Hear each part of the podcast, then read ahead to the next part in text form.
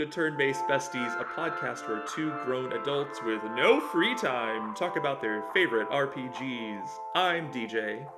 And I'm Sam, and we're besties that love to game. Yeah, we do. Sam and I were both just on vacation, sadly, not vacation together. Aww. I know, it's okay. One of these days, one of these days, we'll live out our dreams of. Yeah, renting- we've never been on vacations together. No, ever. shut up. No, I mean we have been on vacations together with our group of friends that we lovingly call family, but you and I have also always talked about wanting to take a vacation to like the woods or like the mountains mm-hmm. and rent a cabin and just like the two of us and like we'll play video games all weekend. Well, recall. So yeah, we do that. We go outside. Oh, yeah, and, yeah. Like walk around and enjoy. That's why we're in a cabin, and then we don't feel guilty about playing video games like the rest of the time. yeah, yeah, yeah, yeah. Like we'll walk outside to be like, "Look, we were outside." And then we'll walk immediately back in to play video games all weekend. Wow, these trees look a lot like the trees in the game we're playing. I want to go play that game. I want to go Let's play that game. nice. Uh, But who am I? They probably wouldn't look like the trees in the game you're playing because you'd be playing an old school 16 bit. if if the trees look like the games, I'm, I'd be like, wow, these trees out here look so pixelated and 16 bit. Amazing. What is going on? Uh But, uh, oh. but well, one day that trip will happen. You know, that'll definitely happen. It's not lofty. It's not a lofty goal. no, I mean we could just do it. I mean we could do it in a couple weekends if we wanted to, but we are busy and have like families and stuff. That's the kicker.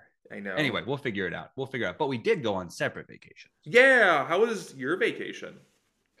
So my family, again, being a father of two with a wonderful wife, we went to Disney for the first time with the kiddos. So again, kiddos are five and two, and we took them to Disney, as they call it. They add an extra syllable, Disney. Oh, Disney. Um, it's Disney, but no, it was great. It was really good. You know, eh, there's a lot of stressful things to a Disney vacation. Um, scheduling when you go to which park and how you're going to go on each ride because you have to get the you if you want to go on more rides you probably have to get the genie plus pass and then there's uh individual lightning lane there's so many different things to it it's complicated so that's stressful um but it was i would say i was impressed by I, I was i didn't go in with high expectations because i thought it would be stressful and and whatever else. I didn't and i always i don't I always want to kind of undercut my expectations but i would say i was very pleasantly surprised by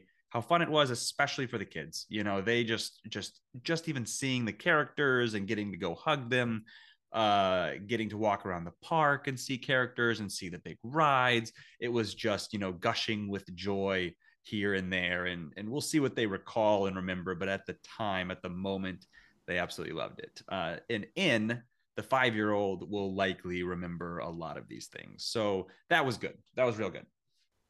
Yay. Yeah, yeah. So better than expected as far as I just thought there'd be a lot more stressors and everything, and the kids did great, and there were fewer stressors than expected. It, so that was good. There were some funny things and some good things. Um, you know, uh, we did find out. We knew this somewhat. We did find out. Uh, in loves roller coasters. Um, you know, she's all about that life, which is great. Her friend that we went with, that's about her age, not so much. She does not like roller coasters, stressful things, whatever else. So uh, we did get to take in on one of the roller coasters. It's the Slinky Dog from Toy Story roller coaster. She had a blast. She was screaming, and she, at one point she says, "Oh my gosh, my tummy hurts so bad." I was like, "Oh no, really?" She goes, "No, it's a good thing." and I guess it was that you know feeling of your stomach going up into your chest, and she liked that. However, that same excitement is a little maniacal when we were on the plane ride on the way home and there was a lot of turbulence. I, I i mean a lot of turbulence and people were gasping and scared. And in is cackling and laughing saying this is so fun. On the airplane. So so anyway so there's that whole thing. Um we'll see how that goes but but no they loved it. Every every disney character every everything which is great. Um yeah there will be there were other funny things that I jotted down if we want to talk about the the the daddy can you can you tell me everything's about and those kind of things but um, if you want to enlighten us about your vacation and then I can go into maybe some other funny kid stuff um, yeah. like well well we we've started our segment of daddy can you tell me? So after my after I briefly tell you about our vacation you know uh, the the fans want to know enlighten me on what a non Disney vacay was like um, it was pretty great. We we took a small little weekend trip down to Cancun. Uh, neither of us have ever been to Mexico before, so we went to an all expenses, not all expenses. What do you call it? All inclusive. Yeah, no expenses were paid. We paid them all. Um, but all inclusive resort uh, just for adults, and it was really pretty cool. Uh, every there was no need for us to ever leave the resort and it was our first time in Mexico, so we thought maybe we'll just stay at the resort and see what it's all about. So we we went to every restaurant there, which was pretty exciting. You know that um, our love language is food, so it was pretty pretty cool to eat different different Mexican versions of food. And what I mean by that is there was a Japanese restaurant but you know it's like through like the mexican lens and then there was an italian restaurant and a french restaurant and then a traditional mexican restaurant. There was another one that was just like a buffet that kind of just had something from the other four restaurants as well you know? Uh, so it was pretty fun. We did a couples massage. We'd also never had massages massages before. I also can't say the word. Um, which was which was romantic and fun. I texted you about our cra- our crepe night where we had romantic crepes, which was very fun, and I won't go into any further detail with that. Yeah, um, and we then laid on the beach one day under um, a, like a little cabana for about eight hours. So we were in the shade the entire time, and everyone else was like rocking these like sweet beach bods and like we looked pretty good but we were basically just drinking champagne reading books and eating nachos and burgers on the beach like we literally ordered nachos and then we were like we're still hungry can we each order a burger so i wouldn't expect any less i know honestly. So um, that was our little weekend down to Mexico. Very fun. Got to read some of my YA young adult adventure books. So uh, I had a really good time, and so did my husband. That sounds exquisite. That's great. I'm really, really happy for you all. And you know, you really leaned into the complete opposite of what we did because not only did you just go somewhere, you said, no kids resort. yeah, we were like, um, remember how we like to take ice cream cakes from kids? We were like, we can't. We that's a callback for our listeners. Uh, we were like, so cool. We can't be in any place with children, so only adults. And we were also probably the youngest people at the result at, at the resort. Wow. Okay. Yeah, yeah. At I... the at, at the very end, when we were leaving, they were like, hey, so we have other properties in Cancun if you want to come back. We probably have one that has a younger population. And I said, I said, well, let me stop you right there. No, no, no, no. We don't want younger people at all. We're cool being with the calmer, older resort. Thank you so much. And they're like, well, you look like you're in your 20s. And I said, thanks, I'm not. at all. That was nice of them. Very nice of them. Really buttering y'all up. I know they're like, give us your money, and I'm like, I'm gonna, I'm gonna give you my money. I am, but we want to stay at, here at the Quiet Resort. Thank you. So that resort didn't have, in addition to all the restaurants, it didn't have a nightclub or anything else like that. It had a it, night, that night bingo club.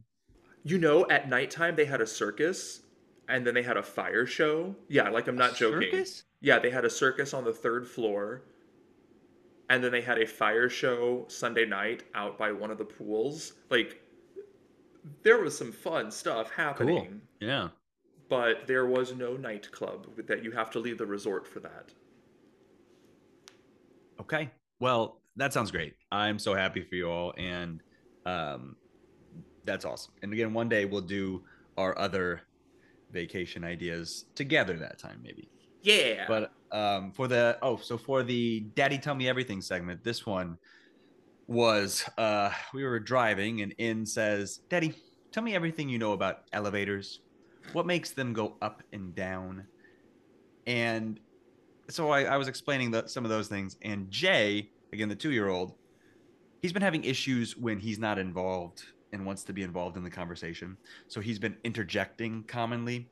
Um, while I'm trying to talk to N about elevators, Jay is just going, Daddy, Daddy, Daddy, Daddy.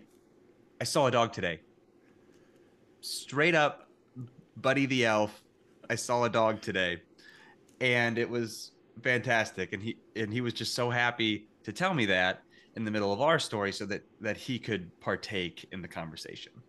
So that was that was pretty good, pretty good. Um, the other real quick Jay interjection would be when we were at Animal Kingdom at Disney. So I'll, I'll, marry the two here. When we were at Disney, also, when we were at Animal Kingdom, we were going on the safari. So you should see safari animals. So In, you know, asks, will there be any cats or maybe turtles on this safari, Daddy? And without skipping a beat, Jay chimes in, what about crabs? what about so, uh, crabs? Uh, there were no crabs. It was safari animals. No, no crabs. Anyway, so uh, that is the last bit that I will bring up my children at the moment. But lots of fun was had by all, and lots of funny comments by by them. Good, yay! It's nice to go on vacation as adults. Yeah, it is. Speaking of oh. vacation, just kidding. Um, the first time Our I played. I know, right? Our segues are pretty awesome. The first time I played the game that we're going to discuss here, I was taking a small vacation in um, our spare bedroom because I was sick. So I was um, isolated away for a couple days, so I did not get the rest of my family, my husband and dog, sick. And the game we are discussing today is in my it's in my list of I think top 20 games I've played. And we are discussing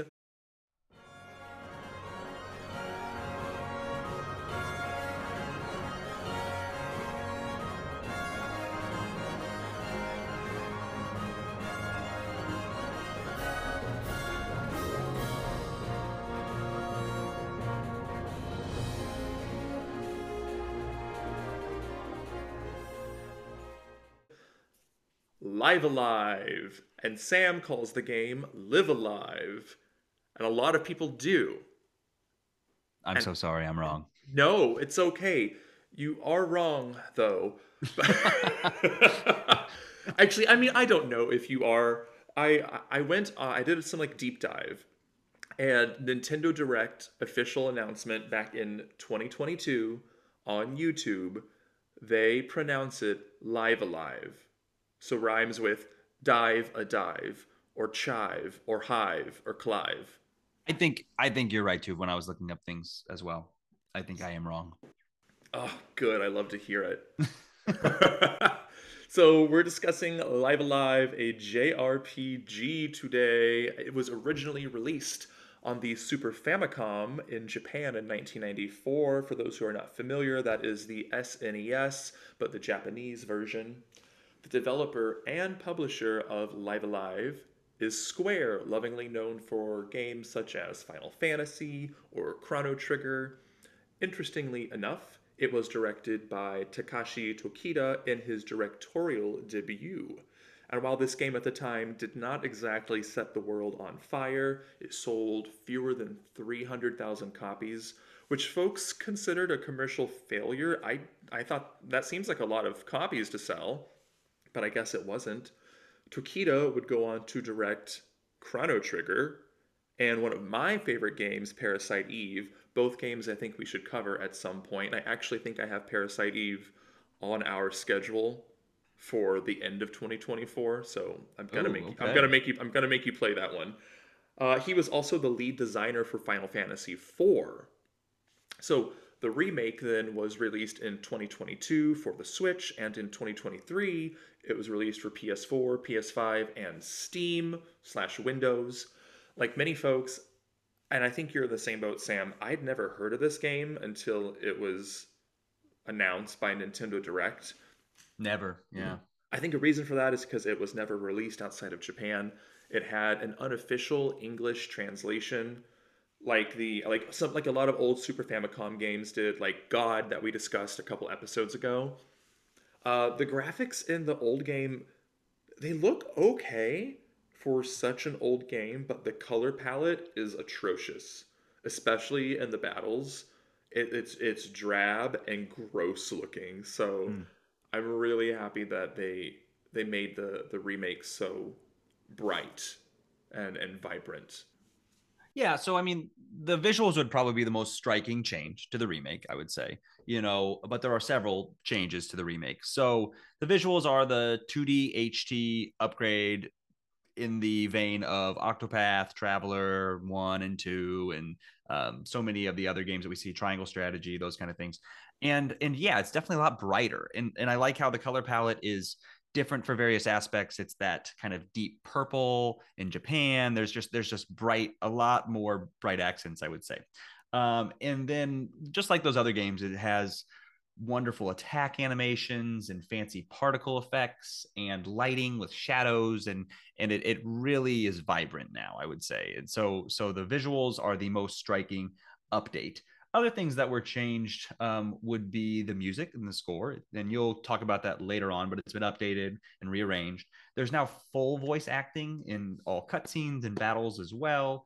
Uh, there's new hand-drawn character artwork, and then a small thing is that there's not exactly a mini map, but kind of like a uh, an indicator in the corner where it'll show you potentially the next point that you're walking towards or heading towards, and that helps uh, I think considerably. It's not as good as a map or a mini map, but it's it's helpful, and and that's a good updated um, quality of life. You and I both love a map or a mini map in a game, and a lot of these old games, just like they kind of just left you hanging. They just said, "Cool, guess you either have you have to use a guide, or you have to just wander around." until you get lucky. So it was nice that there was at least an indicator on where to go next. Uh, yes. So, um, getting into the game itself and kind of the gameplay aspects. So, there's a lot of characters in the game. Um, there, there are. I know. I was like, I don't. Want to. Yeah, say, I was counting we... them out. I was like, oh shoot, I should know exactly the number. Anyway, I think there's, I believe there's eight characters, right?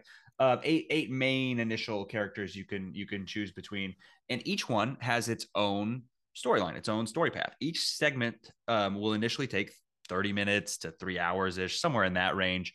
Um, and they're it's their own encompassed small story. And um, and that's that's great. And each one um, has some shared aspects, but also its own mechanics. So you might have and they're also uh, separated by by time. So not only different spatially, but they're separated by time. You go from prehistory all the way to the far future and everywhere in between. So, uh, different aspects or different um, parts uh, to each story. The far future is kind of a sci fi horror, and there's very limited battling. That one's creepy, but very cool. Um, there's a present day one that's more like Street Fighter style, uh, just battling all the way through. You have a- ancient Japan where it's stealth and infiltration. So there's all these different aspects. When we when we bring up each of the characters, we can go a little bit more into that. But the variety is is um, really something that is a highlight, I would say. Um, each one is so varied and different, despite the similarities that you really want to jump into the next one. You're, you're intrigued by the fir- by the last one, and, and, you want to go to the next one. Um, and that that bite size aspect really appeals to me too. You know, um, my play style for games, being able to play 30 minutes to a couple hours and finish a chapter of something, is is is really really fits with what I can do and what I like to do. Uh, that's another reason I like Octopath Traveler so much, is you have chapters for each each um, storyline. So this is somewhat somewhat similar to that. So anyway, other gameplay aspects, um, the parts that are conserved uh, segments between all of the character storylines would be the turn-based battle system, which is rather unique. So it is a turn-based battle system, but it is done on a seven by seven uh, isometric grid. So you you move your characters, and the bad guys are within that grid system as well.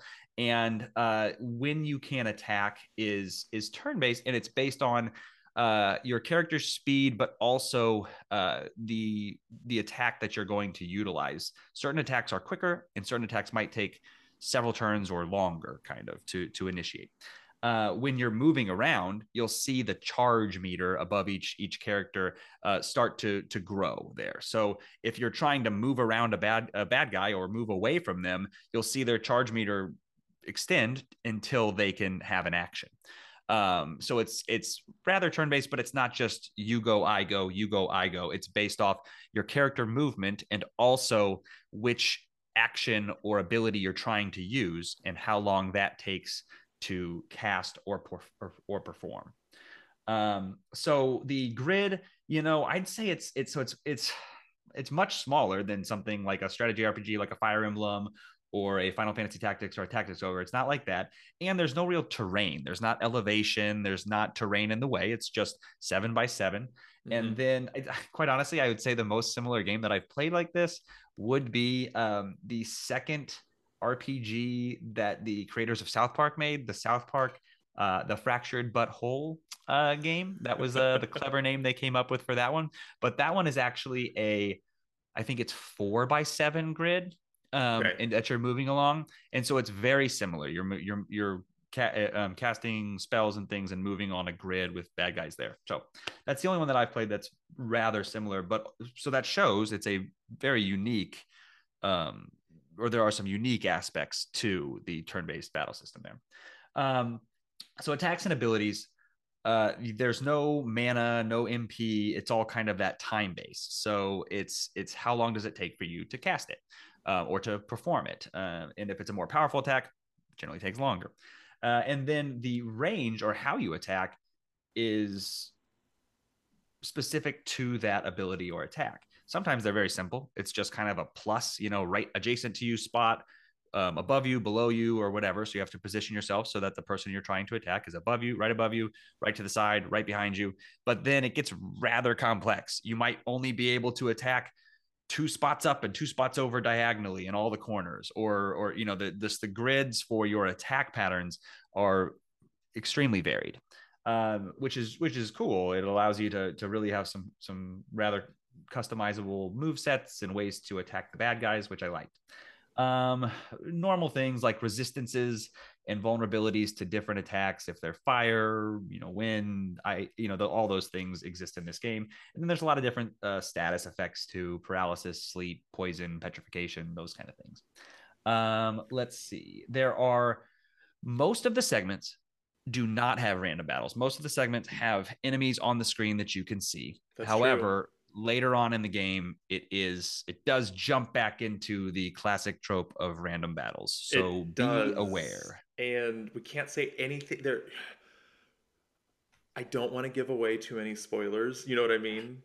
Because i don't i don't yeah i don't want to either because it's it's a, a game that we are highly recommending and it is a game that's rather short compared to most games that we'll probably recommend. Oh yeah. Um so you would get to the spoilery parts quicker than in other games. Yeah. Oh, oh, I just love it. You're right. Um, difficulty wise, I'd say it's overall rather low, but if you don't pay attention, you can get wiped out. You can yep. definitely get wiped out. Um, one, yeah, I think the Wild West, I, I, had a little bit of trouble at the end because I just, I don't, is that spoilery to talk about the traps and the other things? So, so oh, no. in the Wild West one, you have to build traps and you take out some of the bad guys. I don't think I spent enough time as I maybe should have to effectively place the traps. And so when it came down to fighting the final battle, there was a lot more. Um, there were a lot more individuals I was fighting against than I could have otherwise been been fighting. And uh, let's see here. You level up, and that gets you the the same kind of normal level up system. You'll get increases to your stats.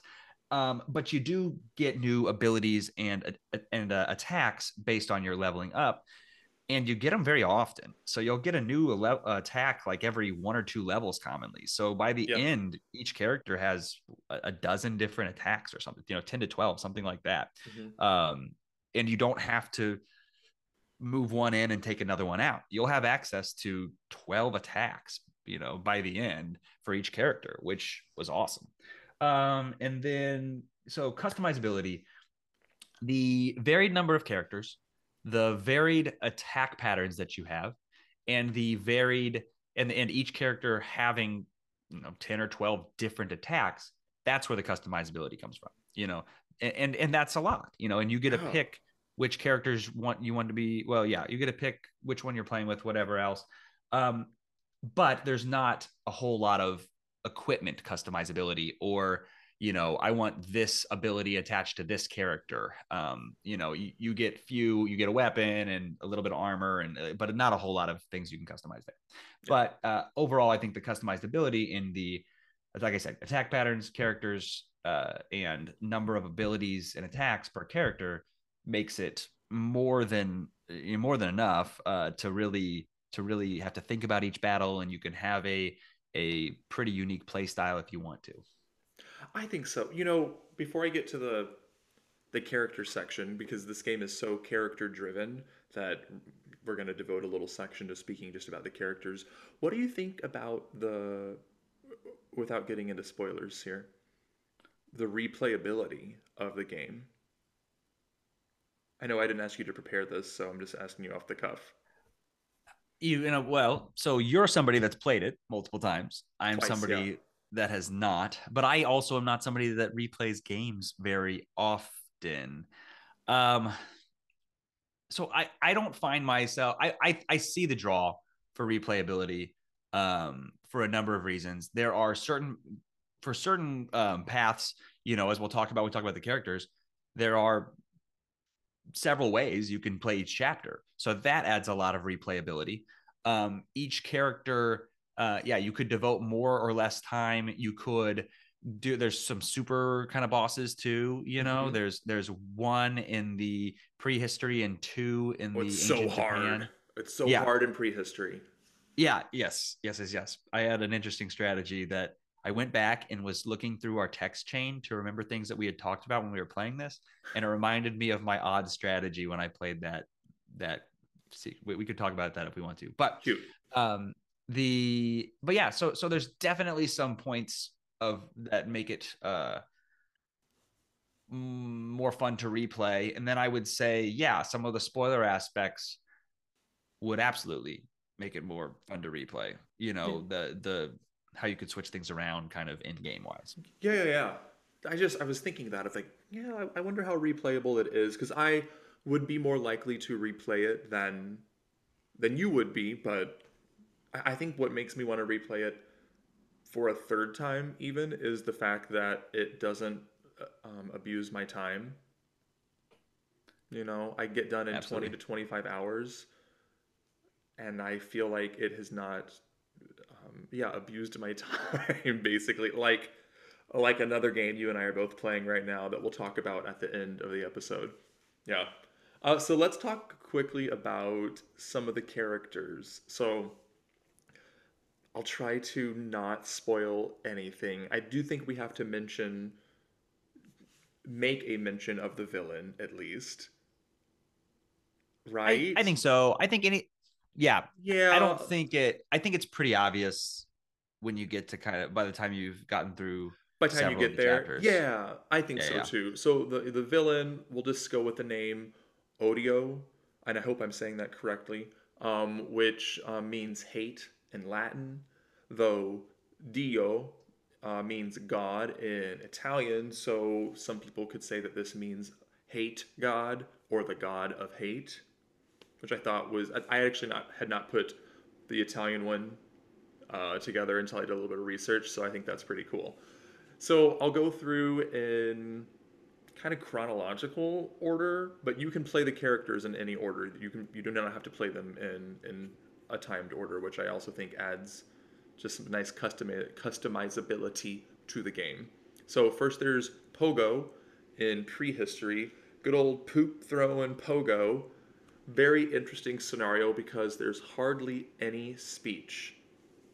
And Pogo uses his sense of smell to help to discover items or enemies in the field. He's mostly a fighter with a few fire and wind powers. He has um, his girlfriend at one point and a big ape are party members for him, which is very cute. There is the Shifu, or the Earthen Heart Master, in Imperial China, and that that that one is unique because the Shifu doesn't level up, and then his you you pick up three different disciples, Hong, Yun, and uh, Lei Kugo. I hope I'm saying those correctly. And then something happens in the scenario where you end up with just one of the disciples. I picked Lei both times I played, mostly because I, I just wanted to make sure I had a single woman in my team somewhere along the lines. She was also my main in the final chapter. She's based off, off of Bruce Lee, her last name, Lee, Bruce Lee, and also a character from Sun Wukong in the story Journey to the West, which was written in the 16th century. She has a super high speed of everyone in the Imperial China chapter. I think she has the highest speed, but is pretty balanced otherwise. She's mostly a striker. We then go to the twilight of Edo, Japan, and Oboromaru, who I'm going to call Oboro from now on. His scenario, I feel like, has the most variability, and Sam, you might be able to speak to this as well. You go through the scenario and you can kill nobody, you can kill everybody, or you can just, you know, kill who you want. Um, I just kind of killed who I want, who, who I wanted to. Did you? Did you go like a zero kill or a 100% kill? I did not try a zero kill. Um, that seemed too tedious when I was reading about it. I did. I kind of did an everybody kill for experience points and leveling stuff. Cool, cool, cool, cool. Um, each uh, each gets you slightly a different ending, and I think depending on what you do, you can get different items in the Edo Japan era, depending on what you do. He's a striker with a few fire and ice based spells. He also has this unique ability to be stealthy, and which in turn helps him hide for most battles if you want to hide. It looks like he just um, he pulls up what looks like an invisible blanket I, I'm describing it to be cuter than it probably is, but I always just kind of chuckled when he did his stealth mode. I thought it was cute. I wonder now. I never looked back at what the prior to remake. How did that look on the on oh, those I graphics? I don't know. I'll have to go back and look. Yeah, I'm gonna uh, have to go back and look. I hope it's cute still. then there is the Wild West. That is the Sundown Kid, who I think he only says maybe two things the protagonist does in the Wild West. He doesn't say a lot, I don't believe. Uh, another very obvious inspiration is Clint Eastwood in Western films. Sundown Kid is your long range attacker of the group. He's also called a glass cannon because Baby Boy has some low HP, unfortunately. So you, want to keep him in the far back. There is then uh, Masaru Takahara in the present day. Masaru is quite literally Ryu from the Street Fighter series. And the scenario is so unique. It plays out just like Street Fighter, which means um, it's the super fastest scenario. I think you can finish it in like 30 minutes if you really rush all the way through. He learns his moves by getting hit by other enemies, and then he learns those moves, which basically makes him the blue mage of the group. Um, he's mostly a striker fighter, though he can self heal. If there's great reason for him to self heal once you play his uh, his scenario. You understand why he would have a power like that. There is Akira in the near future, teenage punk with telekinetic powers. Uh, basically, mind reading and teleportation. I really like this one a lot. I think he was maybe one of my favorites, but we'll get to that in a little bit. Uh, this is Tetsuo from the anime Akira, which is also a cyberpunk film. Uh, Tetsuo also has telekinetic powers, uh, also rides a motorcycle. Like, this is straight up the character from Akira, and they named him Akira. It's kind of wild. uh, Akira's essentially your mage character who can heal and perform some offensive magic and can do a lot of status impacting magic like sleep or fear or confuse. People online really seem to hate him, and I don't really understand. I know I I don't get it either. They they're like he's weak at healing, and I'm like, yeah, he's not the best healer, but he's kind of fun. Yeah, was he a lot worse before the remake? Maybe, Uh, maybe in the original he was worse. That's what Reddit said. Reddit said that he was a lot worse in the old version, but I I've seen just as many people hate on him in the remake, so Yeah, I don't know. I liked him. I liked him too. And then there's Cube, cute little Cube in the distant future, the cutest little robot that ever did exist. Cube uh, has the uh, Cube offensive the sphere. Cube the sphere. I know. He's a sphere, but they named him Cube. It's very cute. Um, he has um, offensive attacks like shooting a chicken or shooting goldfish at the enemies.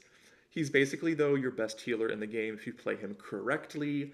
His scenario has very few battles. In fact, I think you can get through the entire scenario with just the battle at the end. I think it's been a while since I've played it. This is an obvious inspiration from Ridley Scott's Alien, though his name Cube is directly inspired by director Stanley Kubrick. I will not spoil anything. I will say there is another chapter. Actually, there are two more chapters as soon as you finish the main seven protagonists. Other things open up. So it's important that you play all seven protagonists. I'll just say that. Absolutely. Or yeah, so there's set. Yeah. Yeah. Do so. Do we talk about what we wrote in the next thing? Um, I think we do. kind of- I think we do. I think we just say, here's where, you know what? F it. Yeah. So here's where it gets spoilery. So if you don't Yeah, want to okay, know, if you don't want to know Yeah. spoilers for the game, stop listening now. And maybe I can like do an over a voiceover and be like, scrub to this part in the podcast to get past the spoilers. But I actually probably won't do that. So forget that I said that. that just sounds like too much work. So there's the eighth chapter. Is it Oersted? Is that how we say his name? uh, I think so. Yeah. Yeah. And he's in the Middle Ages. This is your classic Final Fantasy type scenario, complete with random encounters. So, for those out there who hate random encounters, sorry, they're back again.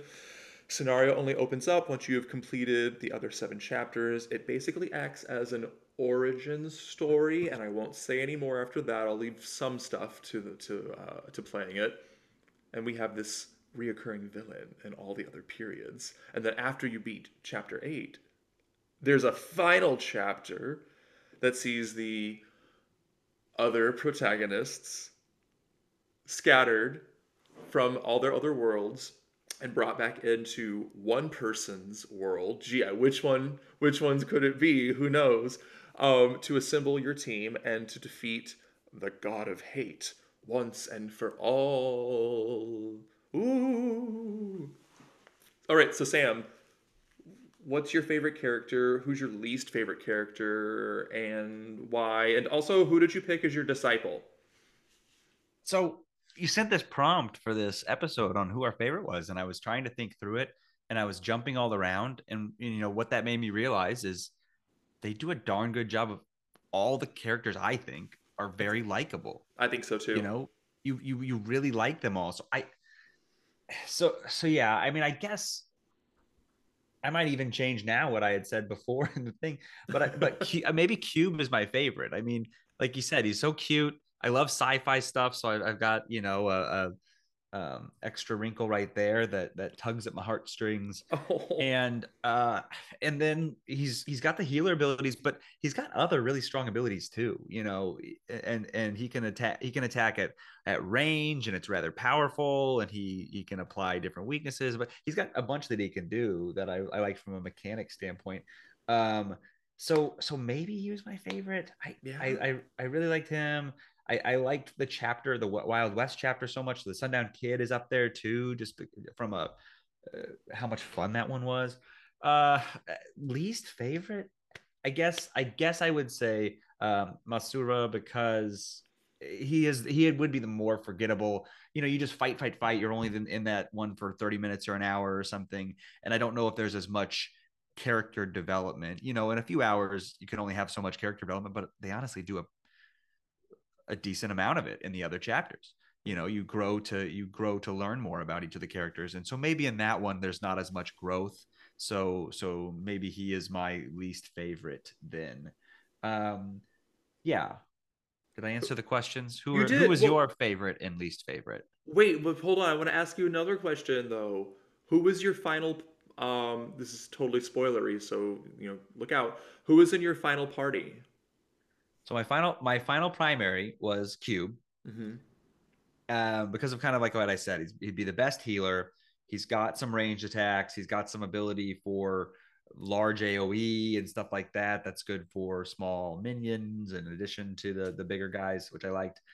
Uh, Pogo was up there. I mean, so I think I kind of feel like if you want to min max things and whatever, you have to go with Pogo. He is just so physically brutal. Like his physical attacks especially the ultimate if you have his strongest weapon just one shots like it's it's ridiculous. I know. um so you have to have pogo i feel like to deal if okay you don't have to. There's many ways to play this game.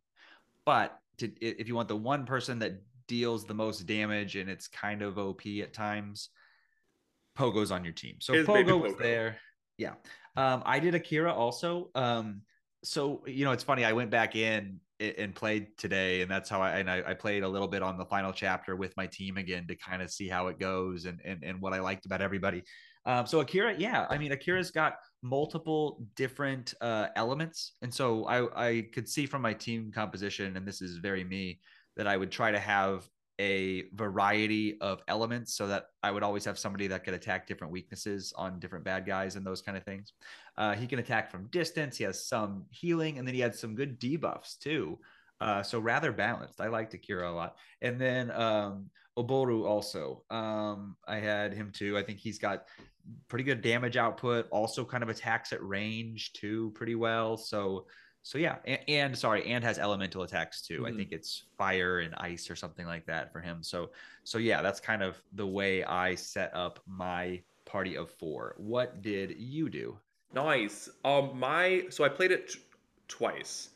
The first time I had I used Lei Kugo. She was my primary, and then I took on Oboro, Pogo, and Cube. And I gotta tell you, I think I did not. I didn't use Cube and Oboro properly or how they probably were intended to be used because I found the last boss battle to be really challenging. Like Mm. and and like between Pogo and Lei Kugo, like they, they both hit hard, you know. And o- Oboro kind of does too, but I I kind of sucked at it a little bit. I like Are you I saying it was harder the first time and easier with the second party composition? Is that what you're saying? Yeah, yeah. Gotcha. My, my my second party composition was again I used Lei Kugo because I just think she's cool, and then Pogo, and then Sundown Kid and Akira. And I actually had an easier time with a glass cannon and the secondary healer. Yeah, I mean, and maybe it's because I also had played the game a second time. I kind of knew how Maybe. to how to work at that time. Or maybe that's a better composition, or maybe you just found a better better moves to use. Something know, that for worked for me you know um so yeah i i think my I don't know i also love cube he's so cute the i think i think because the cyberpunk anime mecha style really spoke to me i think akira is maybe my favorite scenario to play through he's at least my favorite scenario to play through for sure because that friggin cutscene at the beginning of his scenario that shows like the mecha like anima do you do you remember like shows like the big machine i'll have to send it to you it's really Coming out of the water or something? Is it that one? I'm trying to remember. after about the first 10 minutes of his scenario it it has this jarring cut to it's like it's the opening of a japanese television show Oh it yeah, yeah, yeah, yeah. No, I'm yeah. and you're like you're not expecting it and you're like what the hell is going on this is so cool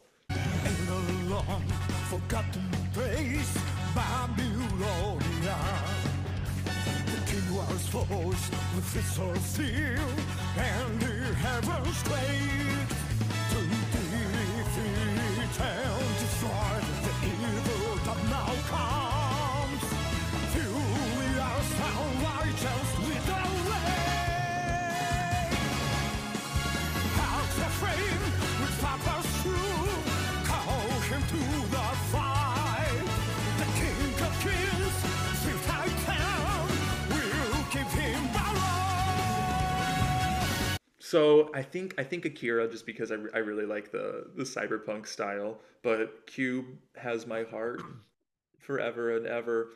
And I'm like you, like all the characters were good, but I think my least favorite was Masura just because you know it was basically a guy was playing Street Fighter 2 for about an hour and then I didn't really see him again until the final scenario.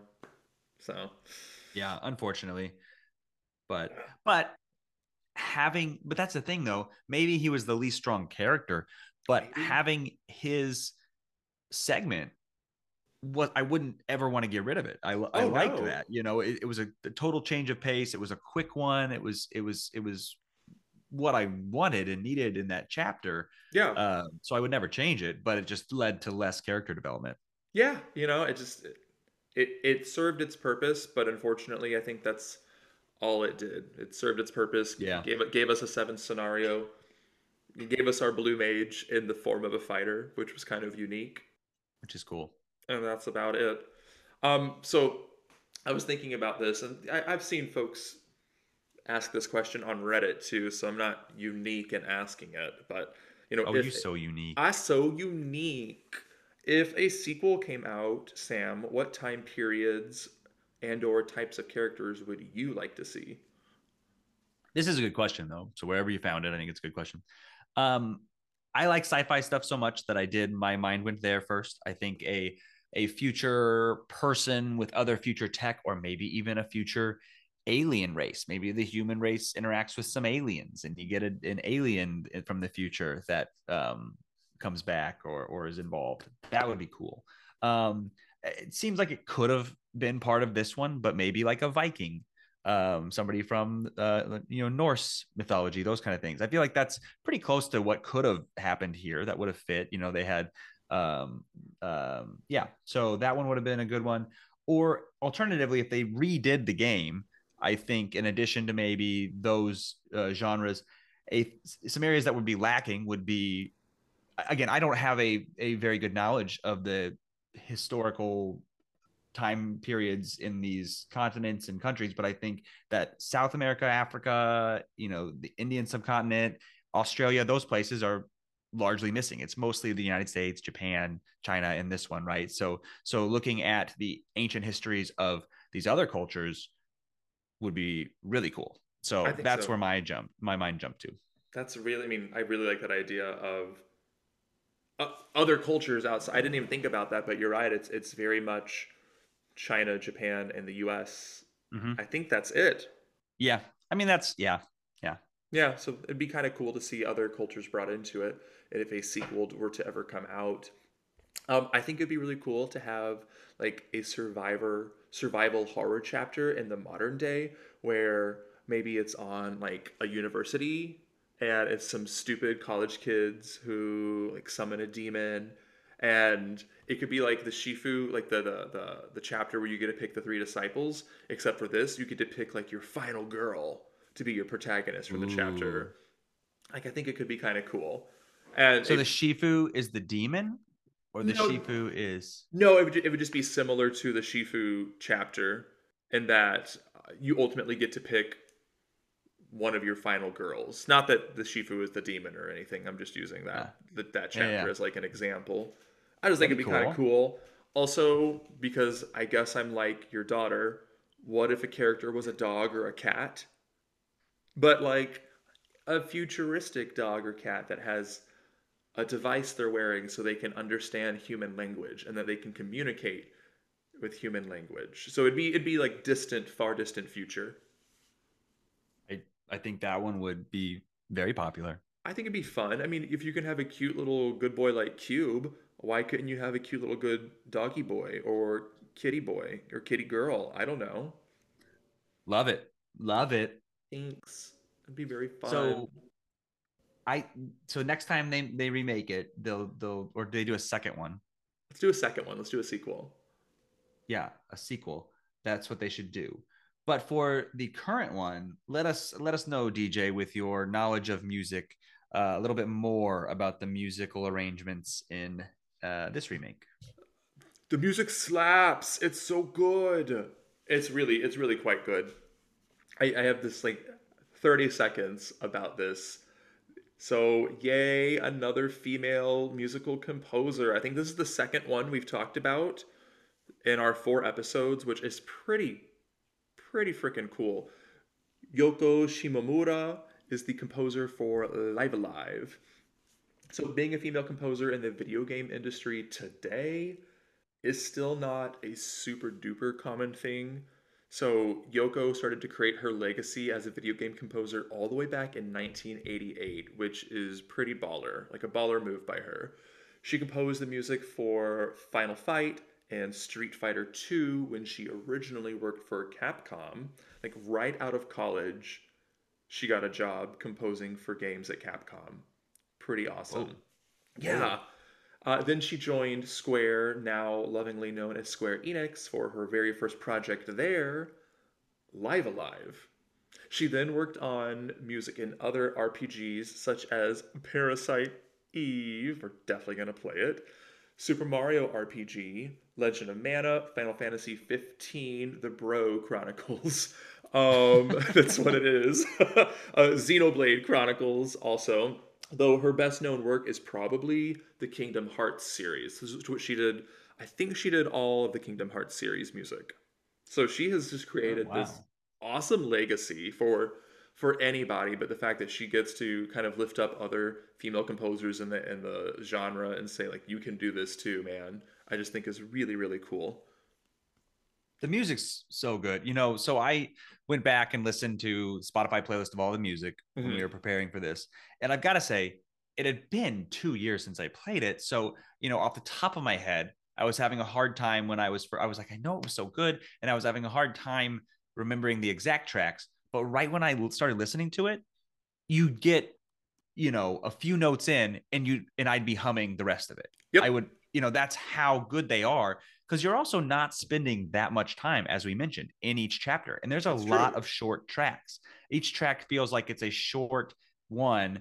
Um, and and you maybe you're in that tr- for like an hour or two, and that's all that you really heard that track. And two years later, I can hum the rest of it, and I remember the rest of it, and it kind of takes you back to where you were in in that chapter. So so I think that speaks to the quality. It is it speaks to her uh, knowing various different genres of music, but also knowing different cultural aspects of music too, because like Cube's scenario sounds like it's straight up, you know, a 2001 Space Odyssey or Aliens. It has that low hum Absolutely. where, where it's it's this constant creep that's that's happening whereas in the wild west you have the the whistling the ba-da-doo, the little motion. That's not how it goes. But you have that like little whistling and at least here in the states once you hear that we instantly think of the plains and a tumbleweed Oh, going, absolutely. going by.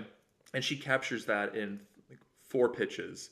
It's Oh, it's yep. it's so brilliant of her. That that i think because it's her culture she obviously captures like the the, the japan the edo twilight twilight edo era quite well i yeah it's it's just each culture that is represented in Live A Live their music is represented as well like really really well yeah, I, I feel like that should be a daunting task to say, okay, we're gonna have all these different settings, all these different time frames, all these different characters.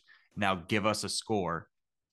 It- maybe that was exciting to her because she's so good, but but man, just knocked it out of the park. So i mean totally knocked it out of the park yeah, absolutely.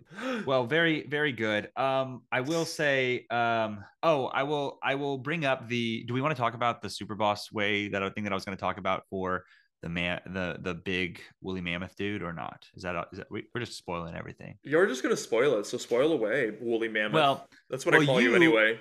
there you go. Yeah. Uh, because of my because of my long locks. Um, but uh, it was I was looking back at our text conversation when we were playing this, and you know, you were able to beat that super boss effectively. It sounds like through normal means, and I looked at what I did, and apparently, I just poisoned it by throwing poop, and then ran away from it the whole time because every time I got right up next to it, it would one shot me. So my strategy was just poison it and run away. and apparently it worked. It just took forever. Um, but anyway, yeah. So, but speaking of, but that made me think. But Sam, what's the difference between poison and venom? Oh, Oh. well, yeah. So it made me think about the poisoning, and quite honestly, what it made me think about is poisoning in RPGs in, J- in any kind of RPGs. Very common status effect that happens, and I very much dislike it for a number of reasons. You you are going to start losing HP. Sometimes it it still attacks you outside of the battle in certain games. You still Hate get that. and the probably the worst part, I gotta it, it I have to spend my money not on better items or armor. I have to buy a special medicine just in case some jerk bad guy poisons me. And so I, I dislike the poisoned effect when it's against me. But it made me think about, hey, this happens all the time in games. How you know what happens in the real world? And then it also made me think, wait, are we are we envenomating something? Are we poisoning them? What's the difference there? What's going on? So I did look up a couple things there. Um, so uh, largely, you know, the, if we want to talk about poisoning or venom, both of them are toxins. Both of them are going to damage tissues, damage an organism's health, or kill them. Uh, and they can, uh, but but the thing is, it's kind of is is it passive or is it active? And only really in medical and biological fields may they try to make this distinction. Sounds like it's a lot of semantics. Sounds like there's not a whole lot of agree- of agreement. The in general would be some people like to say that a venom has to be injected or actively or or like a bite or a sting or an injection. So think of think of snakes, think of jellyfish, think of uh, um, let's see what else did i write down? Scorpions with a sting bees wasps. So so all those would technically have more of what you might call a venom. Some people might call that. And then poisons are more passive. So so maybe they secrete it in their skin. So if they're eaten they it, then they might be spit right back out. It, it, or you know so pufferfish have that. Certain amphibians like frogs um, stonefish. So there's other things like that. It's more passive. But it doesn't always work that way. So some some uh, exa- examples of exceptions that I thought were pretty interesting would be spitting snakes. You have a spitting cobra, so it's got venom, right? You think, oh, it's venom. They it's a cobra. They bite, but these ones spit it out as a deterrent and try to hit animals in the eyes, predators in the eyes, those kind of things. So is that a poison? Is that a venom? Harder to say. And then there's the bombardier beetle, which is rather cool also. So this guy uh, uses the their you know poison venom what and and it shoots it, but it's doing it defensively. So that's pretty active though. It's shooting it at something uh, to deter it, but it's it's not injecting it or biting it. So so what is that exactly? So anyway, um, It's gross. That's what it is. It's gross. It's cool. It's so cool um yeah i think it's it's there what was another one that was kind of cool there's a slow loris so did, have you heard of that before Oh yeah, the slow loris. I actually wrote a paper about that in middle school. no, I've not heard of that. okay okay okay so so it's this um so it lives in southeast asia it's this uh like i think it's a type of primate and so what it does is it will it has a a gland like underneath its arm or something that has we can cut all of this Oh no, So- we're keeping all of it, you nerd. So it has some toxins in that gland apparently, and it will it will lick the gland and then can bite animals to deter. Generally, it's more defensive, but it's using that as you know. So is that a is that toxin going to be a venom because it's biting them, or is it not? But then it also licks the gland and then licks itself to cover itself in the toxin to protect itself from predators. That's actually kind of smart. It's pretty smart. It's not that. Yeah. sl- it's not a slow Loris. He's a smart Loris. Wow, I love that for you. and so we'll be we'll be cutting all of this, and I'll be leaving the podcast forever after this segment. But it, um, no, I think it, it's it was uh, it was interesting. I mean, there's poison and or venom in like every RPG. So now, every Going- RPG, going forward, I will always think of this fond medical moment of you teaching.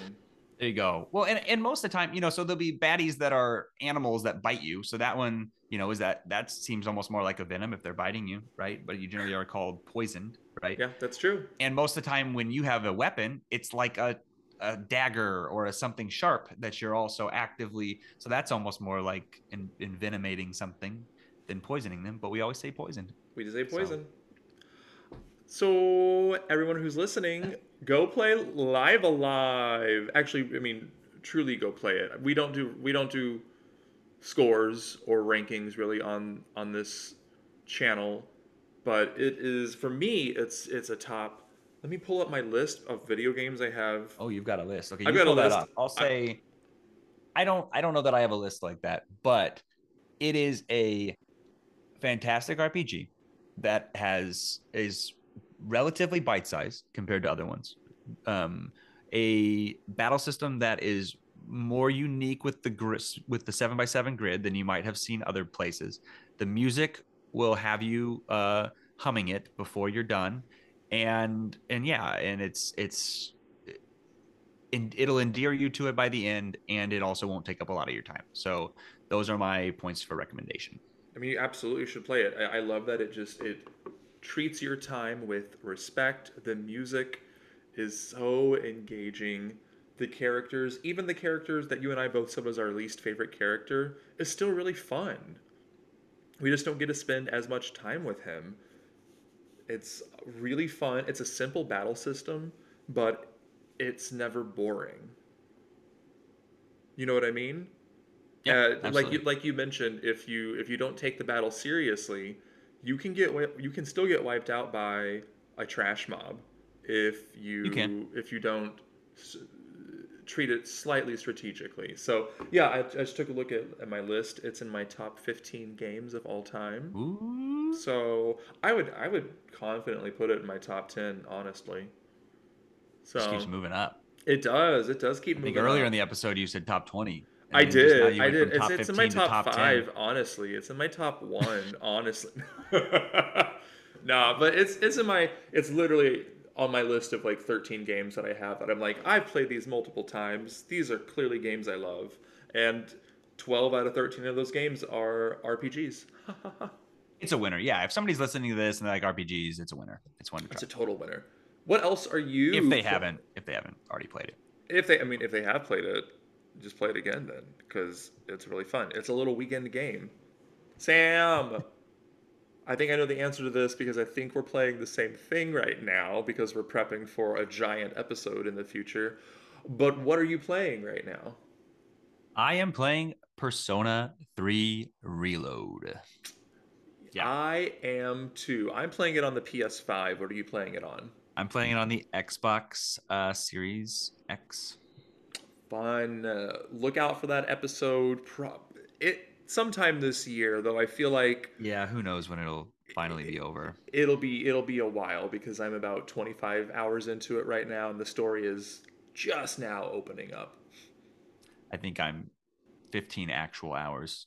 As I told DJ, I apparently didn't have it on an actual screen. I had it on a, some screen when I thought I was paused, uh, and I wasn't.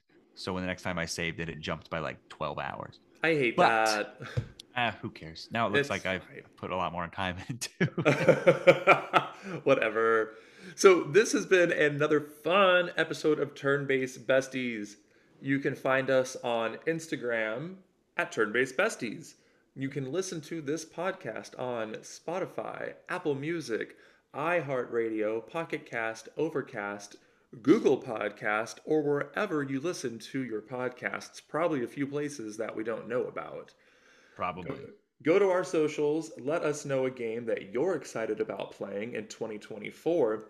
You know, that's why we even covered Live A Live today, is because someone let us know they're excited about this game. So that's why we're covering it. So we will actually read your email and try try to, to do an episode if you suggest. You can email us at turnbasedbesties at gmail and let us know do do you know of a game that has a cool medical moment about poisoning or venoming your people? That's every RPG. Just kidding.